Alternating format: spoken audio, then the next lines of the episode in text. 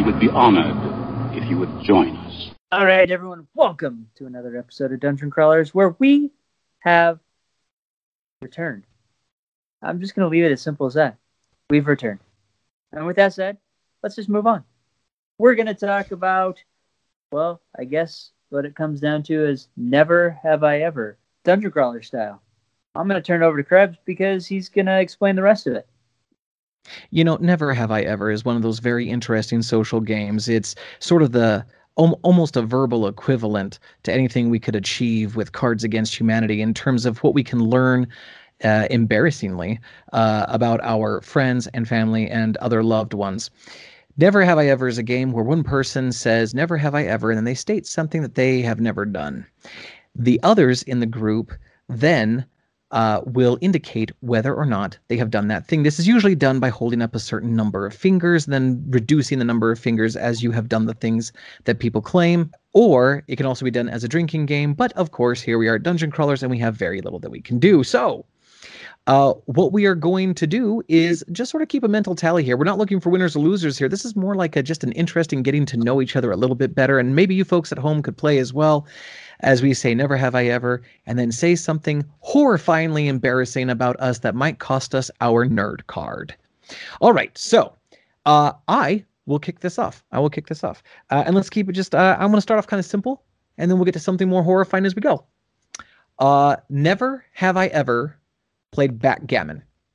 That's not something that's like super, super uncommon necessarily. A lot of people don't play a lot of the old school abstract games. But it's always weird to me because with backgammon specifically, I grew up playing backgammon with my father on campouts. Like that's just what we did.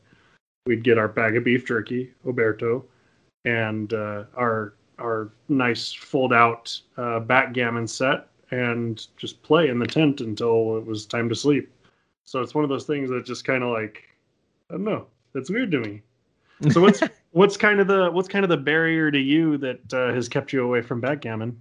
I never had a family member that particularly liked the game, despite the fact that there was always a backgammon set in our house somewhere. And uh, even though I played chess and checkers, and my grandfather taught me how to play solitaire and a bunch of other games that are traditional and ancient, um, I was never taught how to play backgammon, and no one ever asked me to play backgammon. And at uh, now I'm in my 40s and I still haven't played it. I haven't played a digital version. I haven't played a physical version. Just just never interested me. Yeah, you're not missing much. so that means Dan has played then. I have played it, but it's yeah, you're not missing much. Oh, just play, Mon- just play Mancala. Uh, it, it's a little bit better.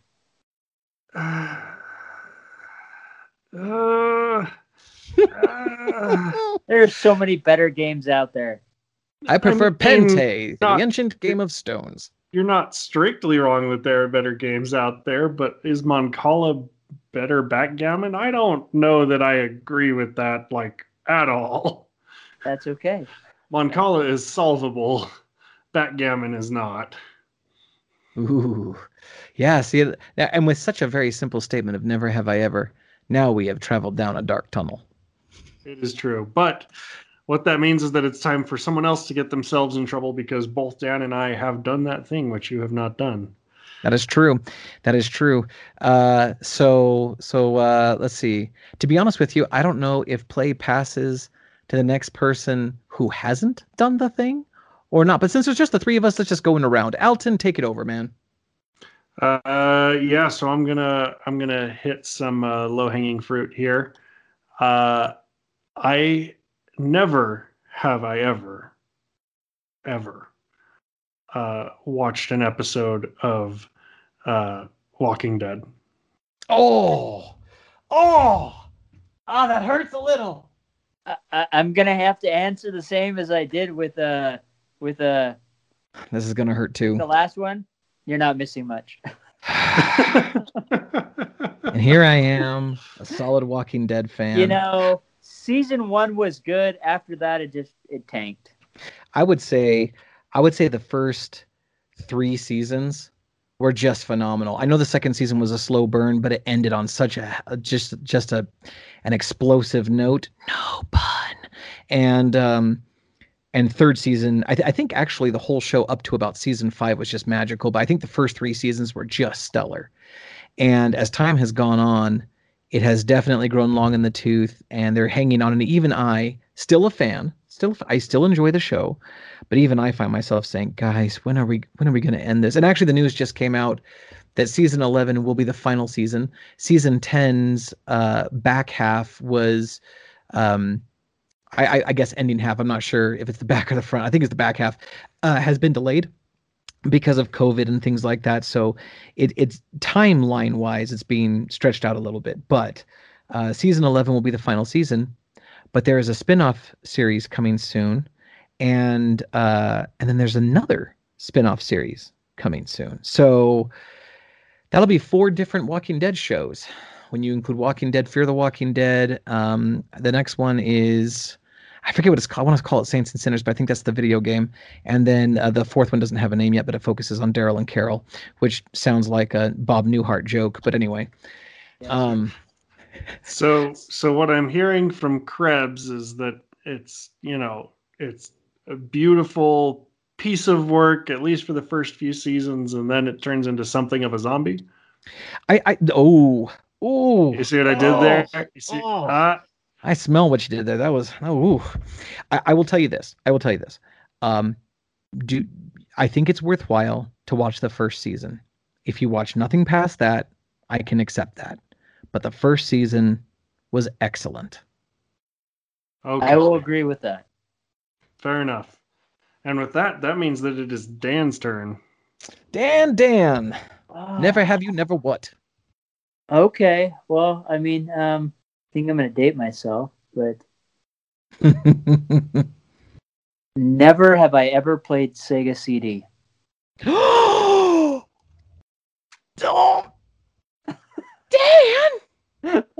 I'm trying to think if I have ever played a Sega CD. As you consider this, was was Go Monster ahead. Rancher was Monster Rancher on the Sega oh. CD? Oh come on! no, no, it was not. Okay, yeah, yeah, yeah. Okay, yeah, yeah. Sorry, I've got it straight in my head now. Oh, good. I've got it straight in my head. Sega CD yeah, was the add-on for the Sega Genesis Master System. Uh, it it had two different generations, and uh, the first generation was a front-loading drawer-style model. The second generation extended out to the right more and had a mechanical pop-up lid, and oh, it man, took CD-ROMs. Like. Uh, and uh, and no joke, behind me by about mm, eight feet at most is an original Sega Genesis with a Gen 2 Sega CD and a 32X add-on. It is one of my all-time favorite retro consoles that I still play on occasion to this day. Well, so I believe that that means that Dan scored a point because neither have I ever played with a Sega CD. And that is something that my wife will be very upset to hear, I'm sure, when she listens to the episode, uh, because I don't think that we've ever talked about it before. And she has very fond memories of playing with a Sega CD as a child. But uh, nevertheless, that is a point for Dan for finding something that uh, someone else has yet to do. And uh, by I, the way, oh, go ahead. Uh, I was going to say, and by the way, for all of you listening and keeping track out there, if you do hear something that one of us has not done, or especially if multiple of us have not yet done it, this is a great time to let us know that that's something that you'd like us to do research, do an episode, even tell us what's your favorite thing or the thing that we absolutely have to consume in order to uh, participate in that beautiful experience together. I would love to do a series of first try episodes. I used to do this thing when I was when I was streaming more frequently on Twitch. I used to do this thing called first try, which of course is a nod to Lego Batman who throws five batarangs and he's all first try when he finally hits the target. But the idea was here's this thing that I've it was usually video game centric. Here's this game that I've owned forever and I've never played it. I'm gonna give it a go. Uh, and and so my first time was on the air, you know, playing this game. I would love for us to do a series of, of first try episodes where one of us takes a never have I ever item that we've never done and then we try it live with reactions. I think that'd be great. That'd be fun. Cool. That means it's Krebs' turn. Oh, it is my turn. Um, okay. Um, Never have I ever personally owned a D&D book. Really? Not once. Uh, I've played D&D. I you know, I've had other people introduce me to it. I've I've gone through I've borrowed player manuals and things like that. I have never once been gifted nor paid for a D&D manual of any kind. I can't claim that because I have an entire, just a small bookshelf that is nothing but D and D books. I'm pretty sure you have every dungeon Yeah. and every dragon. All except for first edition. Yeah, I'm actually building out my first edition and AD&D collection right now. Funnily enough, if anybody comes and visits me at uh, Mythos, I've got cool things in the back room that are currently being uh, cataloged and cleaned up and things like that. See, I love AD and D. That is my oh man, I love that. AD&D was great. You and, and you know, and very few people will understand when you say THACO. You know, they're like, "What?" Uh, but man, I love that system. Uh, I loved it so much that they are the only D and D books I own where the spine is broken and retaped and bound back together. And then I had to buy a second set, which I didn't unwrap, just so I can say I have wrapped versions of those in case the originals fall apart. Now, for those of you who are not familiar with the term that Dan just no, so nonchalantly uh, birthed back into the world, That's. THACO, THACO stands to hit armor class zero. Dan, explain away the thing that my father-in-law would tell you deserved to die. you know, I, yeah, I, I loved THACO. It it was always interesting. You know, it okay. So fifth edition, your stand, you know, right now your standard armor class is ten, right? It's the same in second edition. The only difference is you're going downward. You know, you need to do math. If you can't do basic math, you're screwed in this game, uh, this version of the of the game, because it's a lot of subtracting and adding, and um, I love that. You know, there was nothing more satisfying than saying you had a negative two armor class. You know, now it's like, yeah, I got a, I got a 15. That doesn't sound cool. A negative two. That just sounds amazing. you know, then you go fight a dragon and it has a negative 34. Uh, yeah. I, I don't know. For me, that negative number just meant something. uh, it meant a lot of long hours and long division. Nevertheless, uh, good to know that uh, Krebs is going to get a cool Christmas present this year. Then, Heck yes. uh, so then I think that means that it's back to me now. It is. Let's see. Now, my goal here is to try to catch one of you, but not both of you in Ooh, something. So let's right. let's see. Uh, never have I ever. Oh shoot, that's not true anymore because last week I did it for the first time. Okay, uh, sorry, I gotta gotta take it back a second. Um, okay, shoot, guys, this. While you're hard. thinking of that, uh, I had one of those as well. I, I would like to know what it is that you uh that you just unwrapped. But um, for me, th- there was a time there where I could say never have I ever played Dominion, which is a uh, deck building card game that's very popular. But uh, not terribly long ago, I had my first game. Nice. Yeah, for me it was uh, I finally played a Tiny Epic game for the first time. I just Uh, discovered those. Yeah, Tiny Epic Galaxies I played for the first time, and it's one I've literally sold dozens of copies. But every time that I've had the opportunity to pick up a new game, either I haven't had one handy, or there's been something else that I've wanted to play more. If you had to guess which tiny epic I want most, what would you say? Huh? Zombies? Exactly, nailed it. First shot. Now here's the thing: I've heard that uh, people really don't particularly care for that one. Of all the Tiny Epic games, they say it's the weakest. So don't go in with high expectations. I'd be down with like the tiny epic adventures or whichever one is like the dungeon crawler one. Wow, Mm. I've never played it. I, I only just came across these for the first time like a week ago, Mm. and I'm totally fascinated by them. But back to our friend Alton. Hey, Alton. Yeah, yeah, Never yeah. have you ever what? Never have I ever um, brought a book to be signed by an author. What? okay, let, It's let's really be, let, us true be and clear. weird. Let's let's be clear. So you're saying specifically you never have you ever brought a book already in your collection to an author to be signed. Is that what you're saying? Yes, I've never explicitly been like, I am going to Comic Con today to get a book signed by so and so, or I'm going to a book signing specifically so that I can get something. I've been presented with signed books, and Sure. there have been many instances in which I have had a book that the author has been nearby and just been like, "Oh, let me sign that for you," but I've never like gone out of my way to go to someone and be like, "Will you sign this for me?" Hmm. I uh I'm thinking now. I okay, so I've been to book signings where I purchased the book and then had I've- the author sign it there on the spot. I've Does done that that. Okay, okay, No, okay. I've So done that. specifically in your collection. Mhm. Okay, keep talking about this. I got to check the BRB. I have totally done that.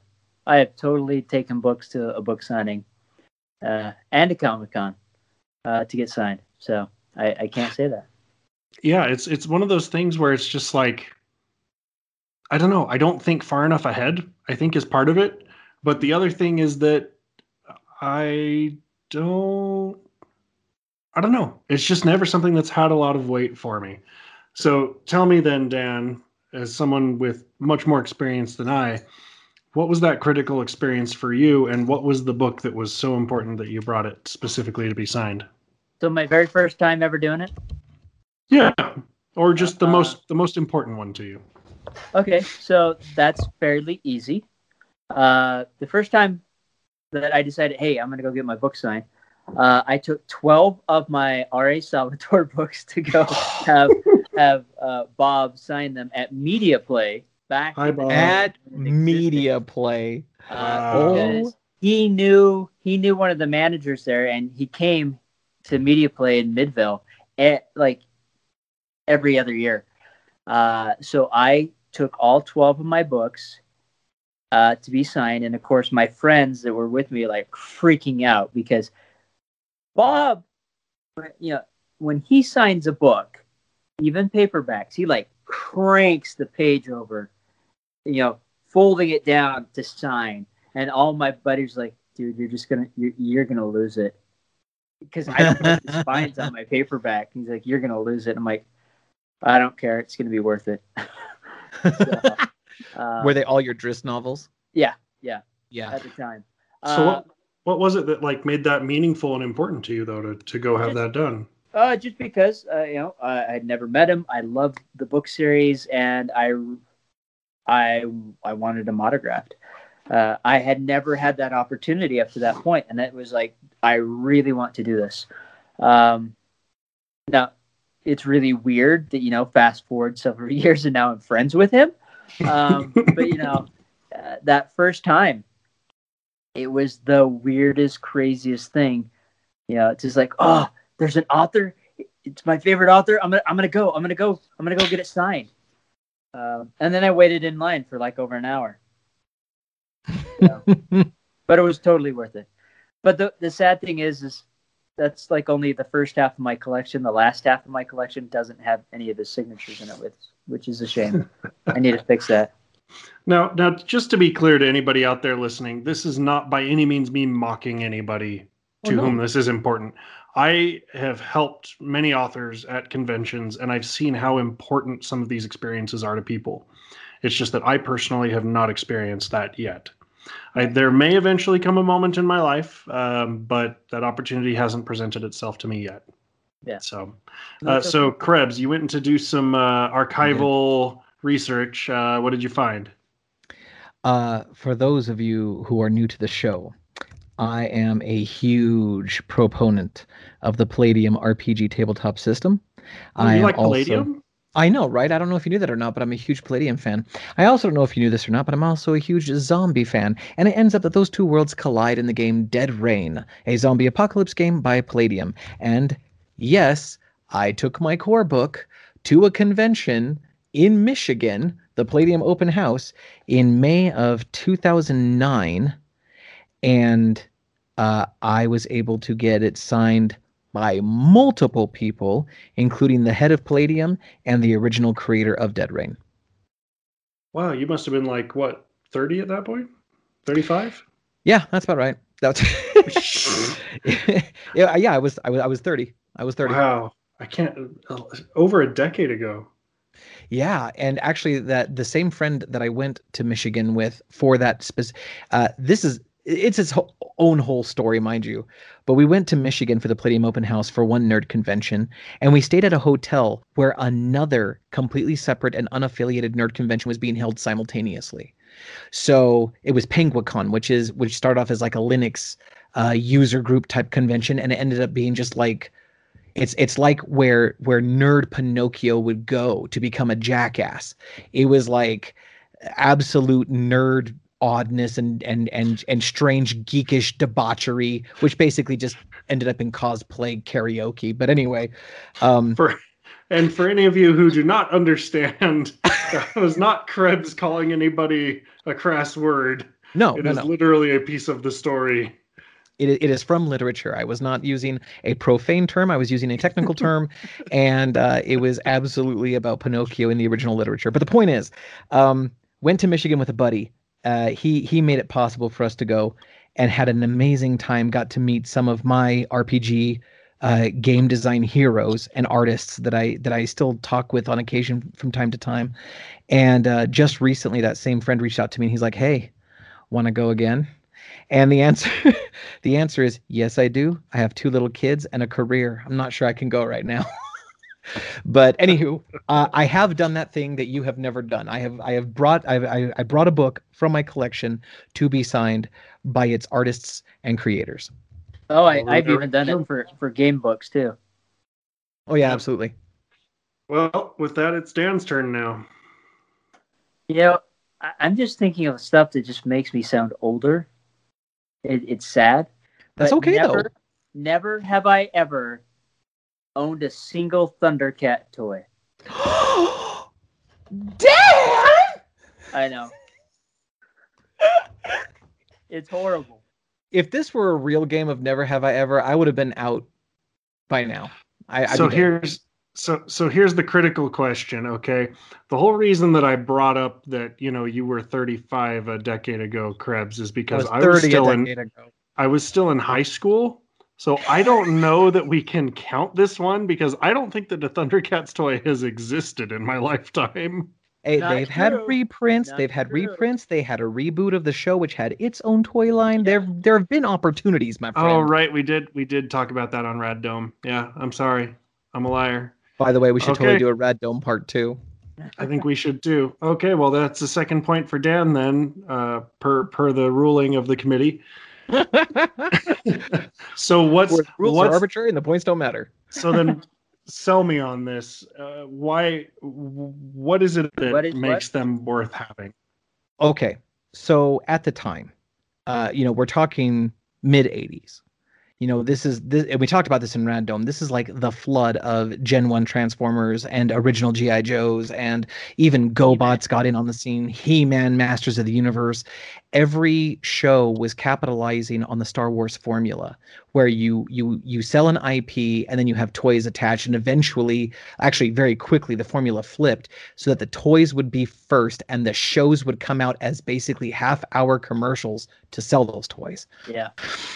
Uh, Thundercats, although I, I looked it up recently, like just last week, not an exaggeration, and um, there are story points in, in Thundercats that give the Thundercats mythos some actual depth.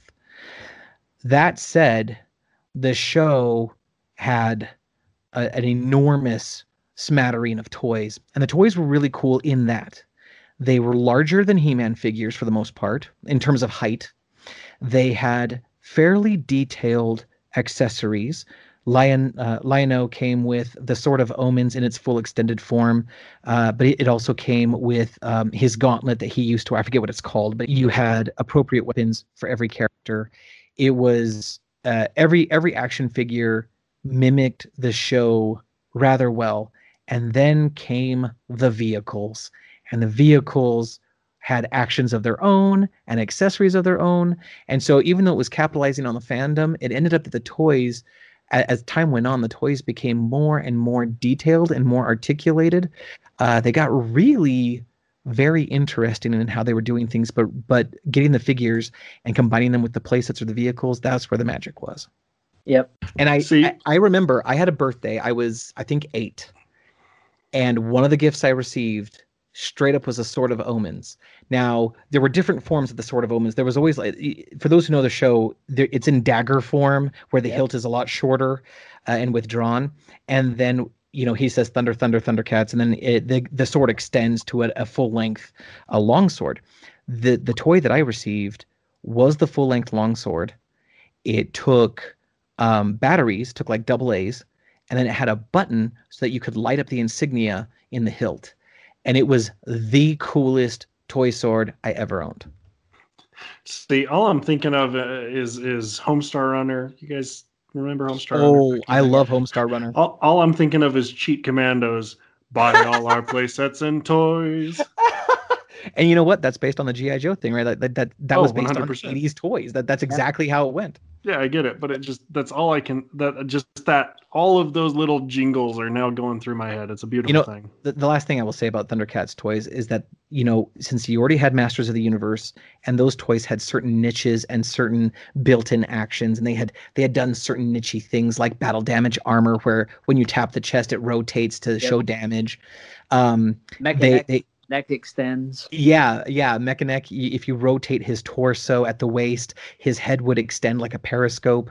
Um, you had yeah he had Stinkor who just smelled like patchouli but um but all of them if uh, most of them most most of the figures you could like or some of them anyway you could you could um grab them by the hand rotate them at the waist and let go and they would have they would swing they- back on a rubber band Yep. and so there was always there was always all these little actions and depending on which version of the figure you purchased thundercats had to do the same thing but differently and so from the very first gen of the toys Lion-O, who when he when he uses his sight beyond sight ability in the show, his eyes glow.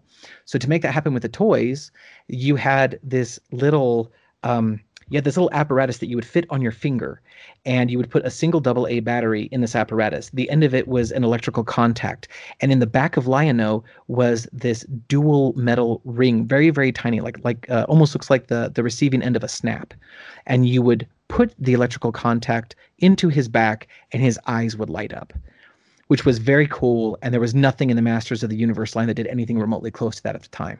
Nope. Uh, and all the action figures tried to do something unique with either their weapons or with their figure actions. And I thought that was very cool. Cool. Krebs, it's to you. All right, cool. I haven't talked enough. Let's do this again. Um, let's see. Let's see. Let's see. Let's see. Um, so uh, I feel like I, I want to do a couple of bundles. And the dangerous part here is if even one of these things applies to you, then then you've done this thing, right? Um, but even so, ne- I'm a huge video game nerd, but never have I ever played a Jaguar, a TurboGrafx 16, or a Dreamcast. I I should clarify. I have never played one in a home. Of course, I played the Dreamcast. I played a little bit of a demo model in a software, etc. Once upon a time before they were GameStop. Um, but like no real sit down. I've played this thing. I just kind of dinked around with it while I was waiting in the store. So never have I ever played a TurboGrafx 16, a Jaguar, or a Dreamcast. Hmm. So, for rules' sake, I'm going to say if two of three, then you've done it. But if only Okay. one of three or zero of three, we miss. I like Yeah, it. I like it. bad. I I've played all three. Sega CD is the only video game system I have not played. I have only played Dreamcast of those three. So Krebs gets a point. I get a point. I got I got one, and and uh, the other person already did it. So yep. Okay, Dan. So then, since you've played all three, what is the superior console, and which console has the superior game? I have a guess. None of them. Oof. Oof. I'm saying of those three, there must be a winner. Uh, I don't know. Um, see, uh, I never got to own one. The only way I got to play them was over at a friend's house. Um, yeah.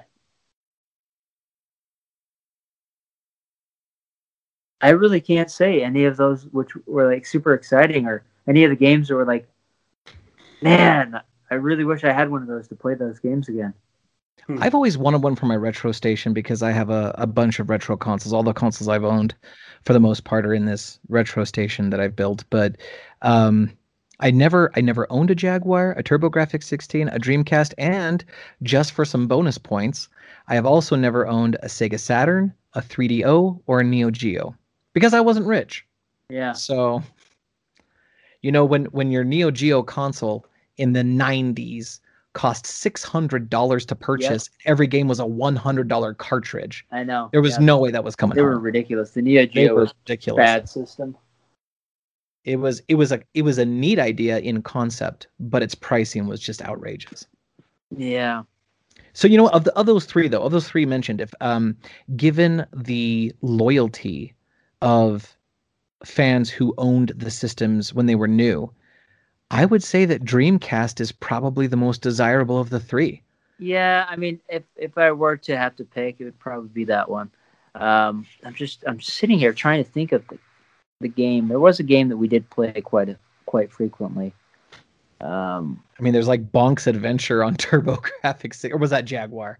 I don't even remember anymore. I think it was TurboGrafx, but uh, yeah, Bonk's Adventure, where you were a giant-headed chibi caveman and you bonked everything with your skull.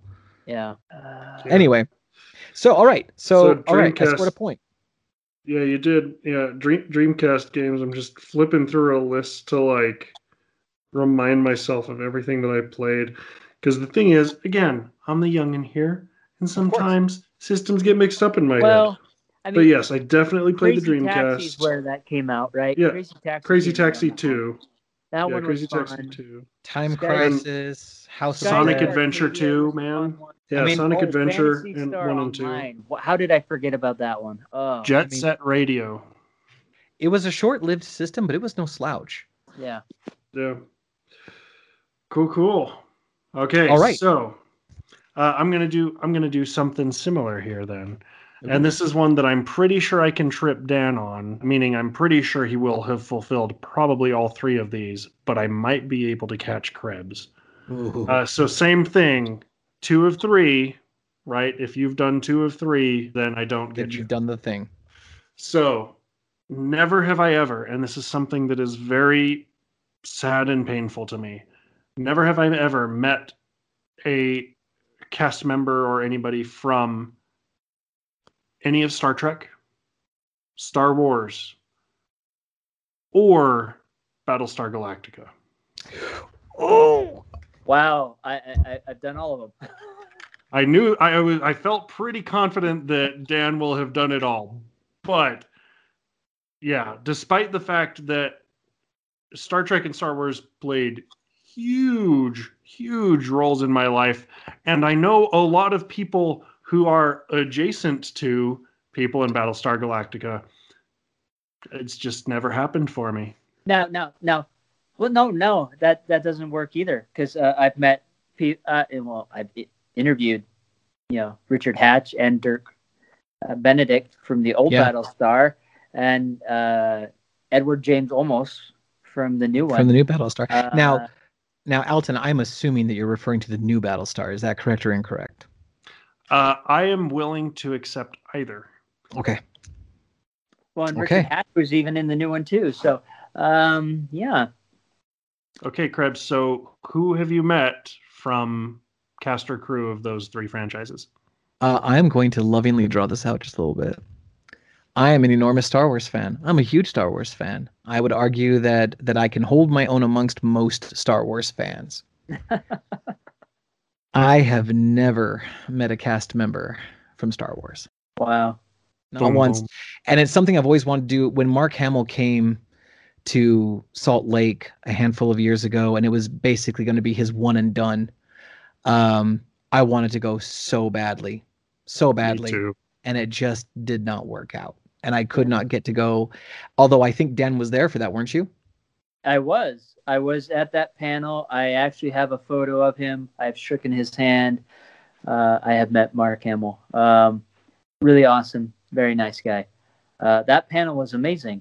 And I, I had an extra pass. to that panel that I had to just give a, like didn't use. Really, really, Dan, Yeah. really, Yeah. really, He just- Dan. He just held a Eh. pass in each hand just because he could. Well, it's like yeah, I I, I had an extra one. I um yeah, sorry. I, I ain't mad at you. I ain't uh, mad at yeah, you. I mean, where we where I sat, it was McKay and I, um, and we were literally three rows from him, uh, and it Mm-hmm. was just fantastic. It was it was an amazing experience. Um, and then, yeah, we went to go see. Uh, we had a photo op with him, and yeah, Scott was supposed to be in the photo op with us, and then he bowed out Oh, Scott. because he ah, was he's our he's our he's our Scott goat. Well, he, no, he's like Star Wars isn't that big of me. If this was Ghostbusters, I'd totally stay in here, but I want to give this to someone else that would rather do it more than me. And like, That makes me feel. a I mean, he gave it to Jared. inside. I mean, he gave it to Jared, which let's let's be fair, Jared. Okay, Jared, who was Yeah. literally born on May the fifth. He was Yeah. born on Star Wars Day. So Yeah, okay. well, to be fair, when he was born, it wasn't Star Wars Day, but that's it wasn't yet, but it would be declared later in life. yes. Um, and and Jared, we're speaking of Jared Seach, who is an accomplished independent filmmaker. He has won awards for his Star Wars fan films, uh, awards uh, that come directly from the George Lucas estate. So he uh, he he has done some be on the amazing stuff. And you But- used to be on the show several years. back. Yeah, yeah. He used to be on the show as a regular. He's been on as guest. Uh, that's how I now met he him was has through his the own show. YouTube channel, his own uh, San Diego Chargers YouTube channel. So, uh, This show not endorsed by Jared Seach. yep, definitely not. All right, okay, so- so, that's Star Wars. So I've not You met anyone Trek from Star Wars. Galactica. Uh, in the early, yeah, I think it was like uh, early, almost mid '90s. I think it was actually '95. Uh, I went to my very first, and I think only actually my my very first and only Star Trek convention where I met Marina Sirtis, who plays Counselor Deanna Troy. So Star Trek is definitely off the board. Also, as it so happens, I am friends with a current cast member of Star Trek Discovery. So, so there's that. So I've definitely Star Trek is off the list. I, I dated brings it, a girl named Deanna after Deanna Troy. So uh, that Well, doesn't hey. count, though. It does not. But if you had said you had dated a girl named Deanna and a guy named Troy, I would have given it to you. Ah, Anyway. so All right, and then finally, that brings us to Battlestar Galactica. Um, unlike Dan, I have not met Edward James Olmos or Katee Sackhoff or Tricia Helfer or any of the uh, Jamie Bamber, any of like the the familiar faces, or, or uh, any of the like uber uber uber famous faces. Like J- Edward James Olmos is like an Oscar-winning actor, right? And I have not had the chance to meet him, but I did meet Aaron Douglas. Oh, I have a cell phone. number. ah, You, you have you have a cell phone number yeah. Of, of Edward James Olmos? No, Aaron Douglas. Oh, of Aaron Aaron Douglas. Douglas? Yeah, yeah, How do you have oh, Why do you have his number? Was he a guest on the show? uh, yeah. He was on a guest as a show a while back, but uh, another uh, buddy, of author buddy of mine, knows him really well, and he hooked me up to get him on the show. And yeah, so I. I have his That's cell so phone number so that we, I'll need to arrange that so we can talk to him. Oh, again. I would love that. He has no recollection of who I am, but I I have fond memories. so do we? So do we get to do an episode where we just pull out Dan's phone and just go down the list and just random Yeah. call people and be like, "Hey, you've got one minute to represent yourself to the internet. Go." I have I have two celebrities in my phone, uh, and only two as far as I can remember. Uh, as far as I remember, um, and I would I wonder if I could get any of them, if I could get either of them to come on the show. Um, one of them actually is is the very first friend I ever made in my entire life back in kindergarten, and he's a he's a professional actor and a celebrity today. Um, but back to Aaron Douglas for a second. So, as someone, uh, I don't know if you knew this or not, but I used to be uh, a filmmaker and and mostly mostly an an actor in independent film. And uh, whenever I go to things like FanX or or to a comic convention of any kind, my favorite thing to do. I mean, the vendors are cool. I like to see all the nerdosity and all that stuff. But my favorite thing to do is to track down celebrities that interest or inspire me and then um, because I respect what they're, you know, I respect how they make a living and everything. I, I put my camera away and I put any recording uh, devices away, and I just talk with them. I just ask them questions, and I pride myself on asking good questions. And and I had this one moment with Aaron Douglas, where I asked him a question that was genuinely important to me as an actor, asking him about his craft, and his immediate response was, he goes, "Wow, that was a great question." I have to think about that. And I was like, yes, scored. Uh, I, I don't do it for the points, but I still keep track of the points.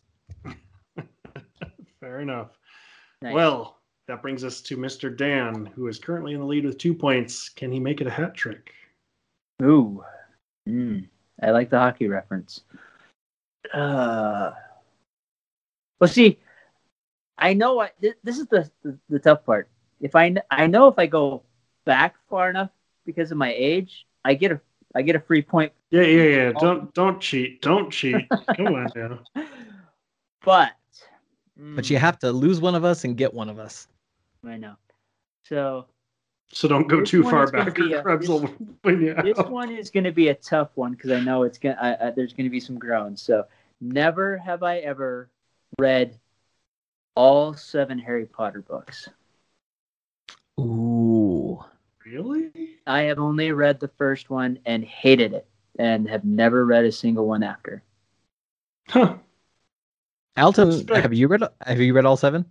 I, I have. Yes. Uh, in fact, I will forever be able to look up in Wikipedia the day that I got my first pair of glasses because it happened to be the day that the fourth book came out. And everywhere that I went, everybody was like, Oh, you're dressing up for the release. And I'm like, No, I'm just a kid with glasses. That's all it is. yeah. It was a whole thing. Okay. Uh, then I've got bad news because Dan just got a hat trick. Sweet. Pull I- out the turkey. I I read I read the first three books, first four books, first three books. I think it was the first three books. And as I went to go see the movie, I, w- I would read the book then go see the movie. And as uh as that happened, I realized that because the books were superior to the film version. I mean, the films are good on their own, but when you have the knowledge in your head of what it should have been, it can get in the way of you enjoying the film as a standalone piece. Yeah. And so I decided after the third film because it kept just going. It, it the first movie was was great. Second movie was okay. Third movie I was thoroughly disappointed in comparison to the book, and I decided, you know what? If it's going to get in the way of me enjoying the films because I'm a huge film nut, I'm going to wait until I see all the movies, or I'll see the movie first, and then I'll read the book. Um, I saw all the movies, never went back and read the books. No, I So- just- It- to, yeah, for me, the I mean, I was well into my adulthood when those books came out, and so I was already reading more mature titles and stuff like that. And to go back and read those those books, they just yeah, it just didn't jive with me, and that's okay because for those people that loved them and got into them, that was fantastic because it fit for them. But for me, I was reading, you know, darker sorcery stuff. Uh, I'd already read pretty much every Dragonlance novel out there. I was reading Bob's stuff, uh, you know, the, the the Dark Elf stuff. I was reading Dune. I was reading, um, you know, Conan the Barbarian type novels. So it definitely just it just wasn't my cup of tea because I'd already kind of moved beyond that. Awesome. So, knowing that we've got a limited amount of time left and that Dan has just taken the third point from us, garbage. Anyway, uh, something that I think would be kind of fun to end out the episode then is let's each take a moment and talk about uh, now that we've taken the time to completely shred our nerd cards, let's take our moment of credibility, right? Uh, I'd like to hear from each of you, uh, starting with Dan, and then Krebs, since you're in second place, you'll go second, and I'll go third. Um, what is your nerd cred moment, right? The thing Mm. that you have done that you feel is really unique and special to you. And this is not necessarily about lording it over everybody out there, but it's just about sharing something cool and important to you that you really feel uh, is is special and unique. Okay, now that you added unique there, that changes my answer. because I'm pretty, you know, can't say, you know, I've met, you know, Mark Hamill because that's not unique. A lot of people met him that day. I would have to say, writing and getting my first book published. Yes. Um, very unique. and nominated for an award. I don't know if you guys knew that or not, but he got nominated second. for an award. That was the second. Oh, I didn't mean to. Well, okay, yeah, sure, but you've published two fantasy novels, one of which was award nominated. Yes, that that is true. That is fair. Um, but going through that process um, was amazing because it what it took one person saying, if you wrote a book, I'd publish it. You know, because before then it was just like, yeah, that that's a pipe dream. It's never going to happen. And it just took one per- person to say that, and in three months, I had a book. I had the first draft done, um, which was fantastic and amazing. And you know, I'm excited to get more stuff out there, but things have been crazy. Uh, once things mellow out, uh, I have I have like four books that are like halfway done. Uh, so if I can get into a really good, solid mojo, uh, there could be four books out pretty quickly. Um, but that's definitely my unique thing. Um, and I have had several people that have enjoyed it, that have liked it. Um, I have one particular mega fan out there that every time I run into him, he's constantly asking me questions and ha- theories he's created for the next book. Oh it's man, like, wow. Um, so that's kind of cool. Nice. nice. That's great. So Green Room Dan. Okay, Mr. Krebs. Oh, I have one more thing to add. Oh, oh, please do, please do. it would be the only thing that would top that is one day going to like Comic Con or something like that, and someone is cosplaying one of my characters. yeah. Yeah. That's the spe- that that that would be a special feeling. That would be cool. Yeah. All right. Okay. And moving it over. Um, I have a few precious thing, precious memories that I go to immediately when you ask this question. I think the one I'm gonna stick with is in 2006 as they were launching the PS3. Uh, Sony PlayStation put out a competition, uh, a call for a competition. It was, and and by the time that I received the email, there was like I, I received it i immediately cracked it open and from that point we had 10 days to to participate if we were going to do this. And all it said was we're going to have a release party in la we're taking 10 winners with us who will go to the party be put up in a swanky hotel and you will get a playstation 3 at launch. But you have to tell us through any medium of your choice why you should be at this party and of course I, being me, immediately went to my filmmaking roots. Well, roots is a little strong, but my filmmaking skill set. And um, I remember I was at work when this happened, and I remember sitting there, and in five minutes, my mind came up with a very clear plan, a very clear idea, which is not very normal for me. And I sat there and I thought, we're going to win. And I put the plan together, got home that day, furiously storyboarded everything with just post-it notes got it all put together um, shot it with me my wife and a couple of friends uh, and i had to ask another friend who is now a professional editor at, at warner brothers um, i had to ask him to edit it for me because my software did it, it never worked at that time and we put it together and we shipped it i think we did it in a total of six days which was Wow. which was a whirlwind that video is still on YouTube because you had to put it somewhere where they could watch it. You had to send them the link. Uh, it's called Obsession, the Josh Krebs story, a plea for help. It's a mockumentary, and uh, I absolutely, we were absolutely one of the ten winners, and I got to go to the LA party, and uh, it was just me. I couldn't take anybody else with me, but I got to go to the LA party, and uh, I got to hob, I, I got to bump elbows quite literally with a number of celebrities that I never ever saw again, nor did I ever speak to. Uh, but it was very very cool because I got to play PlayStation 3 games before they launched at this party, and then I got my PlayStation 3 a handful of days before it even hit shelves because it shipped dir- directly to my house, and that right there, winning the PS3 at launch through a contest where I make fun of my nerdosity in a short film, that's my nerd cred. Now, for those of you who are uh, trying to search that on YouTube right now, it is Obsession: A Plea for Help, the Josh Krebs story. On the Crap, channel, I knew I should have looked it up again. Krebs from 13 years ago. Indeed, indeed. That's pretty cool. We're gonna have to talk more about that sometime. I'm still I'm still friends with a couple of the other winners, and uh, and they're great creatives. They're just fantastic. Um, but we've all kind of mellowed out in our old age. but it was it was awesome. It was it was a phenomenal experience. We'll talk about it more sometime. Oh yeah, that sounds great. So Elton, Elton.